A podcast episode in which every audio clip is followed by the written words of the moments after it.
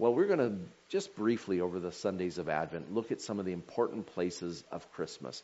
And let me tell you, after uh, being since 2019, way back in 2019 in the Gospel of Mark, Pastor Allen was excited this week to just be in a different part of the Bible. I love the Gospel of Mark. The life of Christ was powerful and impactful. I was so excited.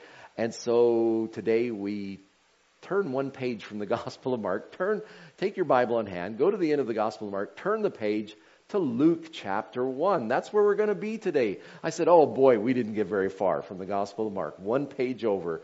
But that's where the story of Christmas is in Luke. And this morning, the worship team did a wonderful job, as all of our worship teams do, and they sang, Did you catch the places of Christmas in their songs? Well, we heard of that precious place we like to think of at Christmas, a little town of Bethlehem. But just as important a place in Christmas is where the story begins, where most of the angelic visits happen, and yet it's the city, the town, the place of Christmas that tends to get short shrift. And we'll be there today. We'll be in Nazareth.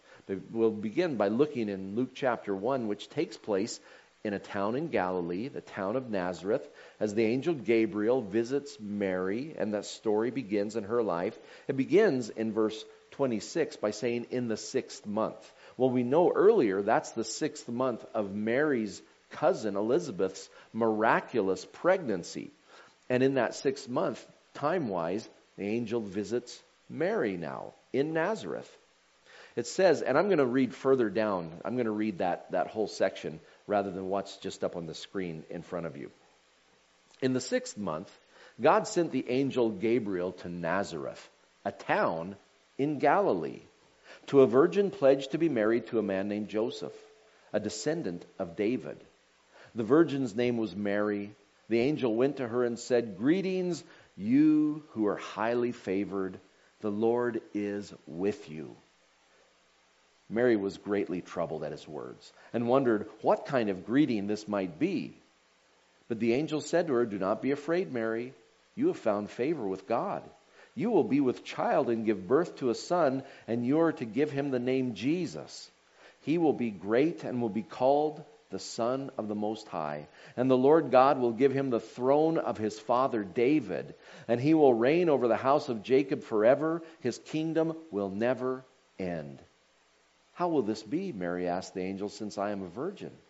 The angel answered, The Holy Spirit will come upon you, and the power of the Most High will overshadow you. So the Holy One to be born will be called the Son of God. Even Elizabeth, your relative, is going to have a child in her old age, and she who was said to be barren is in her sixth month, for nothing is impossible with God. I am the Lord's servant, Mary answered. May it be to me as you have said. Then the angel left her. This incredible story, the Annunciation, is what we have just uh, read in church parlance. The announcement to Mary of the birth of God's own Son. And that announcement took place in Nazareth. Nazareth. Of all places, it took place in Nazareth. And that speaks to us today. I've called today's message, I, I, I fished around for a, a title, but there really isn't much to say about Nazareth other than Nazareth, nowhere special. Nowhere special. Nazareth. Now, Nazareth, if you want to look at the history of Nazareth, I'd invite you to turn to the Old Testament and read all the stories that took place in Nazareth well, it won't take long because there are no stories of Nazareth. Nazareth is not even mentioned in passing in the Old Testament. We don't even know it exists. And most of the people in Israel didn't know it existed until Jesus came along. As he was called throughout his life and even referred to himself on the road to Damascus to the Apostle Paul, I am Jesus of Nazareth, whom you are persecuting. Nazareth. The followers of Christ, the early followers, were called followers of the Nazarene. They were called the Nazarene sect. Nazareth took on whole new meaning and importance. But when we find Mary in this town in Galilee, it's a little bigger than a village, but it's much smaller than a city. It's just a town called Nazareth. I have a map before you, and it's a map of Galilee during Jesus' time. It's going to be hard to see, and I've got to turn around and look behind me. You see the big part of northern Israel, the Sea of Galilee, there on the center right hand side. Uh, that gives you perspective because the Sea of Galilee is about seven miles long north to south, and it's about three and a half miles wide north to south. And the uh, it's shaped a bit like the harp, so that's what it was called, the kinneret. The people, the local people, called it the the kinneret, which talks about its harp shape, like the harp that King David played.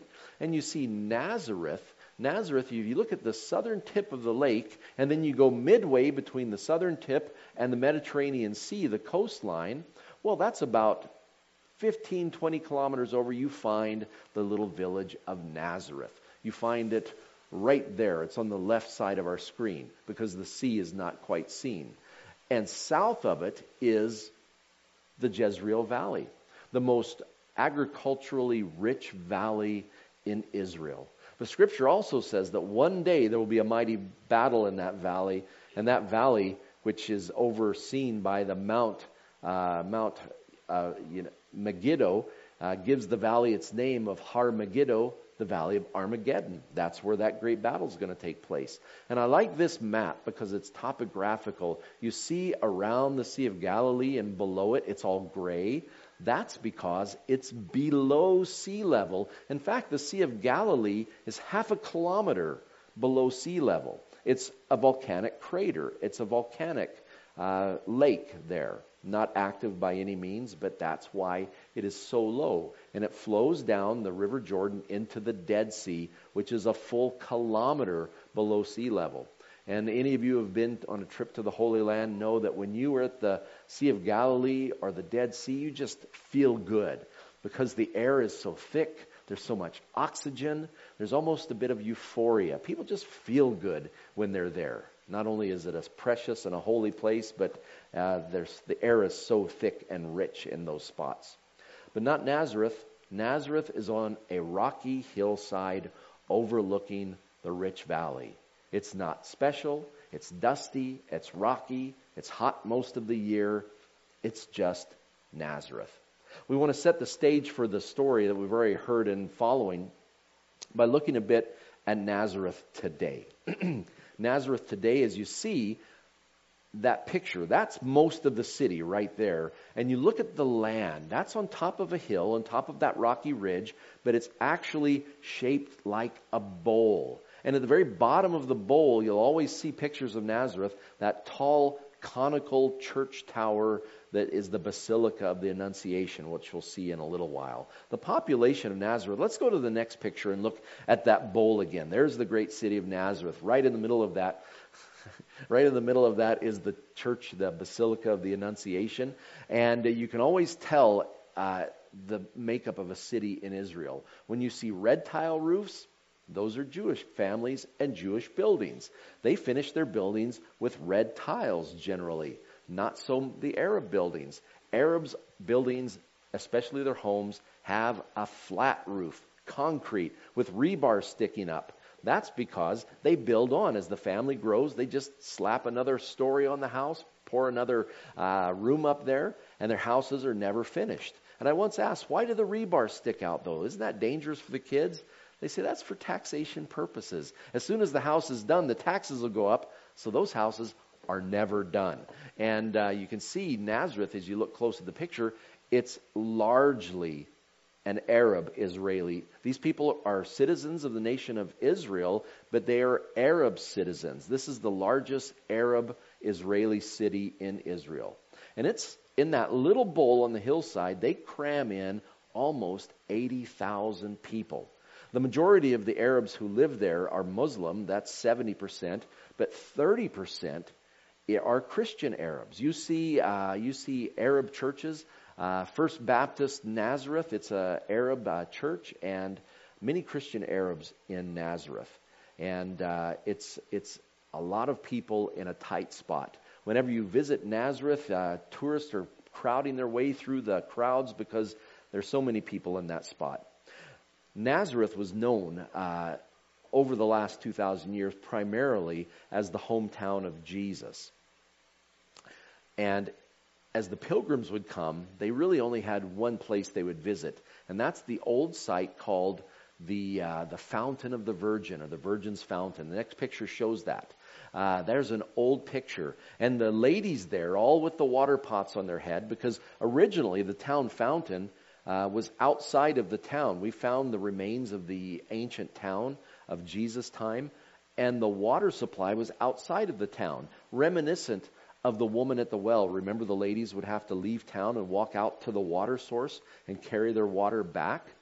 And in this picture, throughout the 18 and early 1900s, all of the pilgrims would come by as they had for centuries, and the local women made their money by posing out there with water pots on their heads, especially once photographs came along. You give them some money and they'll take a picture, and it reminds you of uh, young Mary going to the fountain. That's why it's called the Virgin's Fountain.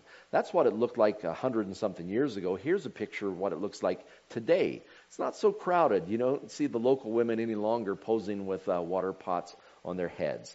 Uh, if you don't know how important that site was, you'll go right by it. But that site also gives us a clue about Jesus' time because it's a very stable uh, fountain, a very stable spring that it's based on, on that dry, rocky hill. It's the only water source for the area.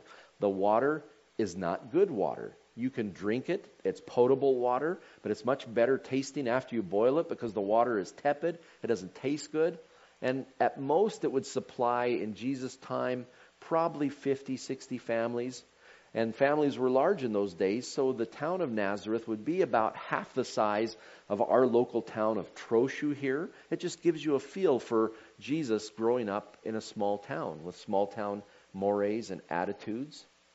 Now, today, the Virgin's Fountain, you don't see a lot of foot traffic there because that great basilica, the sign here pointing, uh, road sign pointing to the, the Church of the, uh, the Annunciation. As you look at road signs in Israel, they're always in three languages for which I am thankful. They are in Hebrew, they are in Arabic, and they're in English Hebrew, Arabic, English. And it says, This way to the Basilica of the Annunciation. Well, you look at the picture of the Basilica, it's a beautiful and an enormous building. There we go. And uh, that's that conical tower, that beautiful conical tower made of, uh, I think it's uh, copper on top of that, though it's not green, so it might be a little bit different, but it's copper colored. Uh, inside of this enormous basilica, which is decorated by uh, great murals of the Virgin Mary from all the countries of the world, uh, Canada included. It has a great, obviously, a great uh, worship space. But this picture, though it looks like an enormous space, which it is, it's actually the basement of the basilica. Because the basilica itself is built over ancient archaeological ruins, which uh, generally are from probably from the first century. And so people go there and they look inside this lower worship area. If you look closer and zoom in, as the next picture will, there is a grotto. There's an ancient building, an ancient home. And so, of course, this is called the uh, Grotto of the Holy Family. Uh, tradition has christened this the home of Joseph and Mary and Jesus once they moved back to Nazareth. The Christmas story is really a circular journey. Uh, we'll go from Nazareth, we go to Bethlehem, we go to Egypt, we go through Jerusalem, we wind up back in Nazareth. And so, this, if not the, as very likely it is not the actual home of the Holy Family, it at least is reminiscent of. And it's a wonderful place to spend a few quiet moments outside of the hectic hustle and bustle of normal uh, Nazareth traffic. That's Nazareth today. It's there because of Jesus his hometown.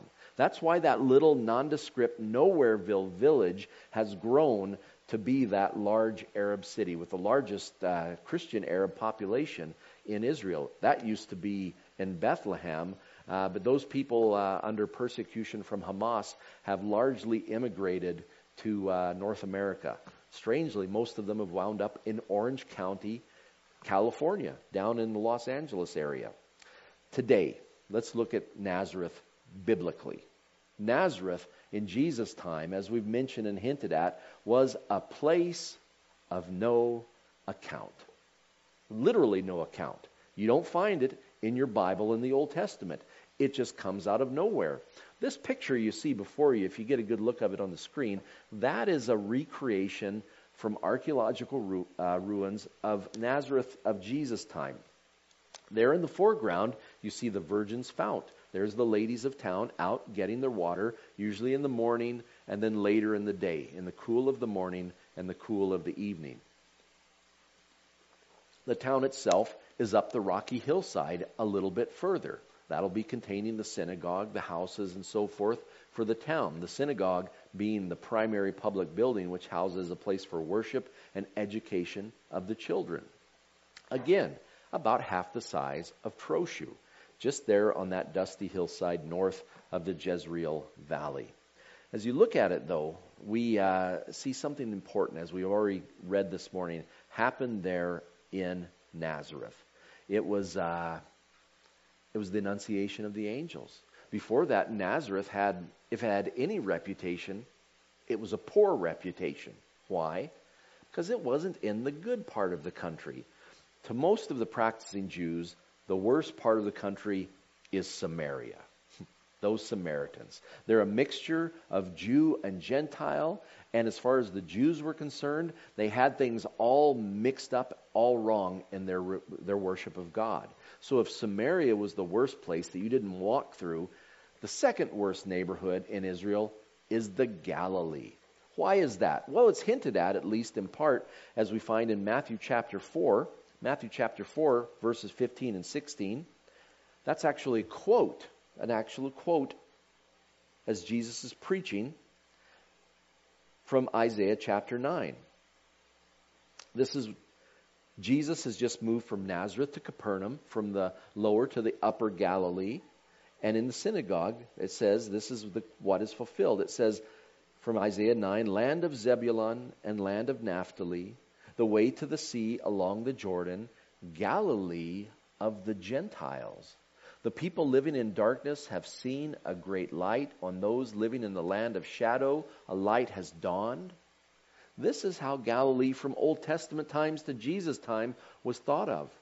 It was a place of Gentiles. It was a place of mixed population, where Jerusalem was where the faith was practiced in a, in a pure and holy manner in their thinking.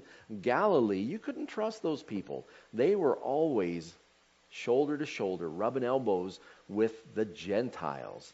Well, one reason for that is that as you go back to the time of the uh, the uh, land being conquered under Joshua, at that time, uh, the tribes of Dan and Naphtali and those, they were up there and they could not dislodge the Gentile people. And so they backed off and let the Gentiles stay there by and large. And they were there throughout the years. It was always an area with Gentiles. By Jesus' time, it had many Gentiles. And the, and the large cities in that area were very Gentile. They, they had theaters and they had arenas and they, they were Greco Roman in, in culture. When Alexander the Great came through, he planted uh, towns in that area which were the retiring soldiers. That's what Alexander did. As he fought his way across the world, as his soldiers were wounded or getting tired out, he would cashier them out of his army. He would take new locals into his army, let his Greek soldiers stay in that area, and marry local women and plant Greek culture. That's the Galilee. That's why throughout Jesus' ministry, all he has to do is sail across the Sea of Galilee, that lake from one side to the other, and suddenly he's in Greek country with herds of pigs and, and the people are all Gentiles. This is Galilee of the Gentiles. It's not a good neighborhood in the thinking of most Jews. This is, this is really reflected in that famous passage from John chapter 1. John chapter 1, we see Philip and Nathanael. Remember, Jesus encountered uh, his future disciples, those who belonged to the twelve, first in Judea when he was down surround, in events surrounding his baptism by John uh, near Jericho. And these were Judean people by and large. Later, he even met the Galilean fishermen first in Judea before he went back to Galilee. Speaking of Jesus moving back up to the Galilee, it says in John chapter 1 verse 43, the next day Jesus decided to leave for Galilee. Finding Philip, he said to him, "Follow me." Philip, like Andrew and Peter, was from the town of Bethsaida. Philip found Nathanael and told him, We have found one we have found the one Moses wrote about in the law, and about whom the prophets also wrote Jesus of Nazareth, the son of Joseph. Nazareth? Can anything good come from there? Nathanael asked. Come and see, said Philip. These were Galileans, but even among Galileans, that not so good neighborhood, Nazareth, for some reason, was looked down on. Some people have hypothesized that because nearby to Nazareth there was a large Roman base where the Roman legion for that part of the world was stationed, that these people were seen as traitors, doing business with the Romans and so forth. It was also near a very Gentile city, uh, Herod Antipas's first capital called Sepphoris that was built there before he moved his capital to the shore of the Sea of Galilee, the city called Tiberias. It was very Gentile. But even to Galileans, these Bethsaida fishermen, uh, says, can anything good come from Nazareth? Now, Jesus of Nazareth was what he was known as. In those days, you were called, you didn't have a last name, so you were either referred to as your father, as they did there. Jesus, thought to be the son of Joseph, the carpenter. Jesus, son of Joseph. Jesus of Nazareth, he was called. And as we see that, his enemies used that against him. His very birthplace uh, was against him being the Messiah, as Philip thought he was. John chapter 7, we see beginning in verse 40. On hearing his words, some of the people said, Surely this man is the prophet. And they're looking at the messianic figure they're expecting, the Messiah, the Christ. And others said, He is the Christ. Still others asked, How can the Christ come from Galilee? Does not the scripture say that the Christ will come from David's family and from Bethlehem, the town where David lived? Thus the people were divided because of Jesus. It goes on. Says, Some wanted to seize him, but no one laid a hand on him. They either wanted to worship him as the Christ, or they wanted to seize him and get rid of him as a pretender. And one of the things his enemies used against him was the town of Nazareth. The Messiah is not from Nazareth, he's from the line of David. He's going to reign on David's throne, as the angel announced to Mary. And of his kingdom there will be no end but not Jesus. He's a Galilean hillbilly. He's from Nazareth. How could he be the Messiah? They were unbelieving. Well, now we come, I almost wanted to say to the root of the matter, but you'll see that that is kind of funny, being what we're talking about next. The messianic branch. This, I believe, is the key to unlocking why, of all places, Nazareth.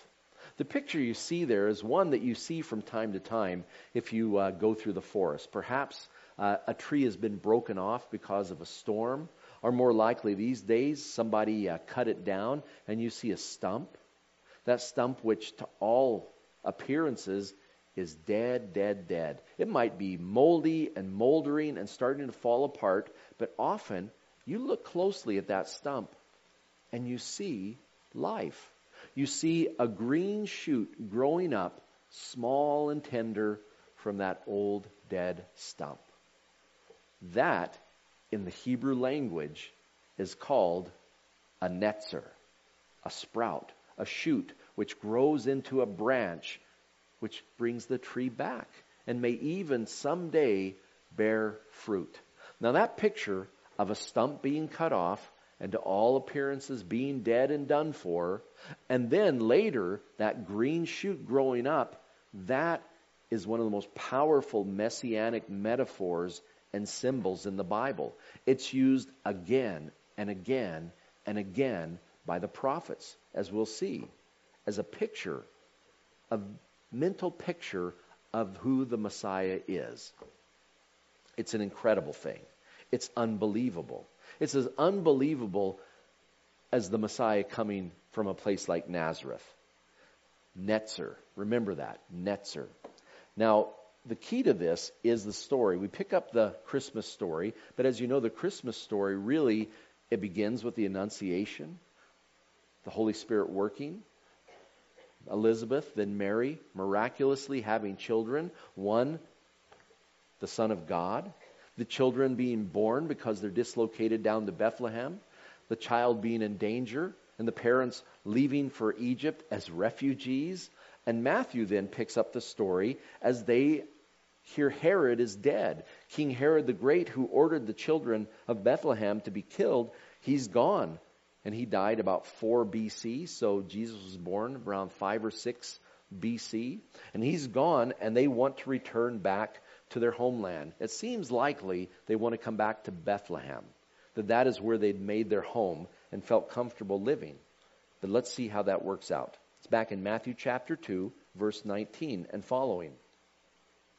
After Herod died, an angel of the Lord appeared in a dream to Joseph in Egypt and said, Get up, take the child and his mother, and go to the land of Israel, for those who are trying to take the child's life are dead. So he got up, took the child and his mother, and went to the land of Israel. But when he heard that Archelaus was reigning in Judea in place of his father, his father Herod, he was afraid to go there. Having been warned in a dream, he withdrew to the district of Galilee, and he went and lived in a town called Nazareth so was fulfilled, and this is the key, so was fulfilled what was said through the prophets he will be called a Nazarene. Now, the key there is a little letter, the letter S. So was fulfilled what was said through the prophets, plural. The prophets. So you expect to find this prophecy in the mouths or the pens of many of the Old Testament prophets looking forward to the birth of the Messiah. But you look for it, you search it, you use your computer software, you won't find it. This prophecy, in so many words, is not there. And that's because it's the prophets. It's a message of multiple prophets, which the Holy Spirit has led Matthew to sum up and he will be called a Nazarene. Now, this is important because in the Hebrew thought, they often do wordplay, like Moses and so forth. Moses sounded like he was pulled out of the water. They love that. It's how they think. And Netzer, that shoot growing up out of that dead stump, well, a Nazarene is that person. It's referring to him. He's a Nazarene. He's a Netzarene. He's the shoot. He's the Messiah from that dead stump. Now, what's the dead stump? Well, we see in these passages we're going to look at, it's the line of David. It's the line of the kings of Judah and Israel that was long thought to be dead and gone. It had been gone for almost 600 years. It had been 580 years when Jesus was born since the last Davidic king sat on the throne, and that was the tragic figure Zedekiah during the Babylonian captivity. From Zedekiah to Jesus, the stump is dead. The kingdom is cut off. Has God's promise failed? No. A child is coming from the line of David. Interestingly, not only Mary, but Joseph are both descendants of King David. Now, this is incredible and it sounds crazy to the people who hear it. But it's as crazy as our little town. Imagine to try to make it something we can understand. The time almost fits perfectly. Think of a king about the same length of time ago. Well, that would be back the time of Henry VIII, the Tudor dynasty in England. You remember Henry VIII, Bloody Mary, Queen Elizabeth the Great, and after her, the Stuarts took over.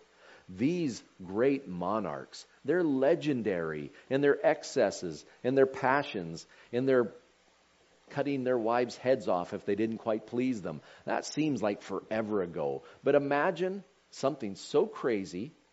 We find out a person from Trochu is the direct descendant of Henry VIII. Not only that, but he's been contacted by England, now with genetics and so forth. We've determined that he is the rightful ruler of England. We want to get rid of the Windsors because, you know, after the Queen, the rest of them we don't care so much for anyway. So we're putting Henry back on the throne. The Tudor dynasty has returned almost 600 years later. And that lad from Trochu, a town so humble and unknown that you talk to anyone outside of town, they don't even know how to pronounce our name. How many times you're trying to order something and they see your address? Oh, you're from Trochu. yeah, Trochu, that's us. They don't even know how to pronounce our name. What? It must be the greatest person in Trochu. I bet they work at Trochu Motors. No. Not the Prince of Trochu. No. This lad works at Kal Tire in the garage with the grease monkeys. Oh boy, you'd shake your head. Not a chance. Not a chance. Unbelievable. Yet that was true. Jesus, the son of David, we know his enemies didn't realize Jesus of Nazareth was born in Bethlehem, the city of David, as we'll talk about more next week. This is an incredible, incredible thing. And he is now growing up and being identified as a Nazarene, God's great sign pointing, this is the messianic branch. This is him. That prophecy, let's look at him real quick. It begins in Isaiah chapter 11. This is exciting. Isaiah 11, it says to give hope to God's people in captivity. Isaiah 1 to 3. A shoot, that's the Netzer. A shoot will come up from the stump of Jesse. That's David's tribe, his father. From his roots, a branch will bear fruit. The Spirit of the Lord will rest on him, the Spirit of wisdom and of understanding, the Spirit of counsel and power, the Spirit of knowledge and of fear of the Lord, and he will delight in the fear of the Lord. And the chapter goes on it's one of the great messianic chapters, and it's about the Netzer, the Nazarene. Jeremiah, Zechariah, many of the prophets, that becomes their standard name for the Messiah, the branch. That's what they call him. And if you aren't familiar with that, you're reading and you don't have a clue what they're talking about. For instance, in, in Jeremiah chapter 33, verses 15 to 16, look at the characteristics here of of the Messiah. In those days, and at that time, I will make a righteous branch sprout from David's line. He will do what is just and right in the land. In those days, Judah will be saved and Jerusalem will live in safety. This is the name by which it will be called, it the branch, the Lord our righteousness. A divine title. Not only is the branch coming back the line of David, but the branch is also divine. This is the Nazarene. This is all pointing to Jesus. And then, incredibly, Isaiah, in the servant songs, which are messianic, speaks of the fact that the branch will become a suffering servant. He will live in an area that nobody respects. He will be despised as an individual. You'd almost think he'd come from a place like Nazareth. Isaiah 53, 1, who has believed our message, and to whom has the arm of the Lord been revealed? He grew up before him like a tender shoot. There's the, there's the netzer. And like a root out of the dry ground, he had no beauty or majesty to attract us to him, nothing in his appearance that we should desire him. He was despised and rejected by men, a man of sorrows and familiar with suffering. Like one from whom men hide their faces, he was despised and we esteemed him not. what good can come from Nazareth? And he was known as the Nazarene, the one from the town of the branch. He was the messianic branch, Jesus of Nazareth. And that leads us to close before the communion time. People, because he was from Nazareth, and Nazareth itself, because of his humble origins, took Jesus for granted. They took him for granted. We remember as we read back through the Gospel of Mark how Jesus came to his hometown and he preached in the synagogue, and just through his wisdom and his ability as a teacher, it says that the people they took offense. Remember our study of Mark back in Mark chapter 6. It says in verse 1 and following Jesus left there and went to his hometown, that's Nazareth, accompanied by his disciples. And when the Sabbath came, he began to teach in the synagogue, and many who heard him were amazed. Where did this man get these things? They asked. What's this wisdom that he's been give, that's been given him that he even does miracles? Isn't this the carpenter? Isn't this Mary's son and the brother of James, Joseph, Judas, and Simon? Aren't his sisters here with us? And they took offense at him. Jesus said to them, Only in his hometown, among his relatives, and in his own house is a prophet without honor. It says he didn't do miracles there because of the lack of faith. It was taken for granted. And friends, this Christmas, in the hustle and bustle of the season, in the midst of the decorations, the lighting of the candles, the manger scenes, it's familiar, it's traditional, but it's also easy to take Jesus of Nazareth for granted. God knowing that, that's human nature. Familiarity can even breed contempt. God gave us the gift of remembrance. To remember Jesus' love for us and the distance to which he was willing to go on our behalf. And that's what brings us to the Lord's table month in and month out. That we remember what Jesus did for us when he showed us the full extent of his love, that we never, ever take him for granted. And so, in just a few moments, we'll be sharing that together. But at this time, as Dorothy pay, plays quietly, let's just uh, pause and remember Jesus, that we don't take him for granted. Remember who he was growing up in Nazareth, teaching publicly, living that perfect life, and taking your sins and mine to the cross to pay, pay for them. Let's pray quietly for a moment.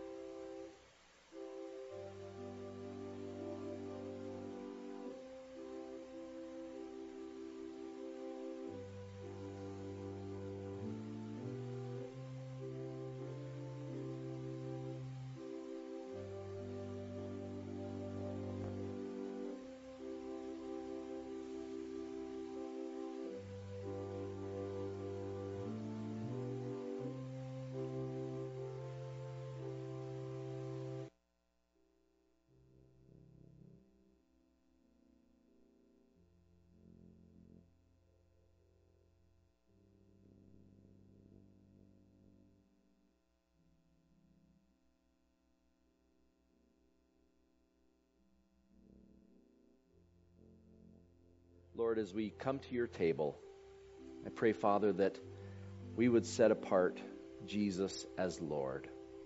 Father, though he lived in a humble town, people looked down on, Lord, you communicated that ordinary people and places were important to you, that there is nothing beyond the reach of your love. So, Father, this morning, wherever this time finds us, in country, town, or city. Lord, draw us to Jesus, who loved us and gave himself for us. We ask all this in his precious name. Amen. To the church in Corinth, the Apostle Paul writes, For I received from the Lord what I also passed on to you. The Lord Jesus, on the night he was betrayed, took bread, and when he had given thanks, he broke it and said, This is my body, which is for you. Do this in remembrance of me. In the same way, after supper, he took the cup, saying, This cup is the new covenant in my blood. Do this whenever you drink it in remembrance of me. For whenever you eat this bread and drink this cup, you proclaim the Lord's death until he comes. Jesus has given us the gift of remembrance. As we open our fellowship cups and take out the wafer, the symbol of the body of Christ, given for us. Let's share it together.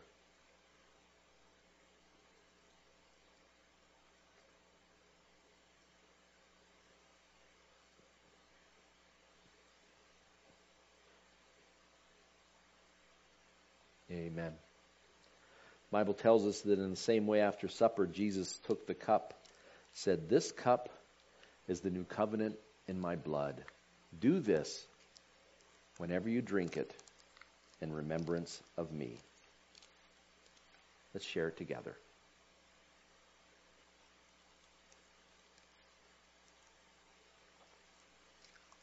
Amen.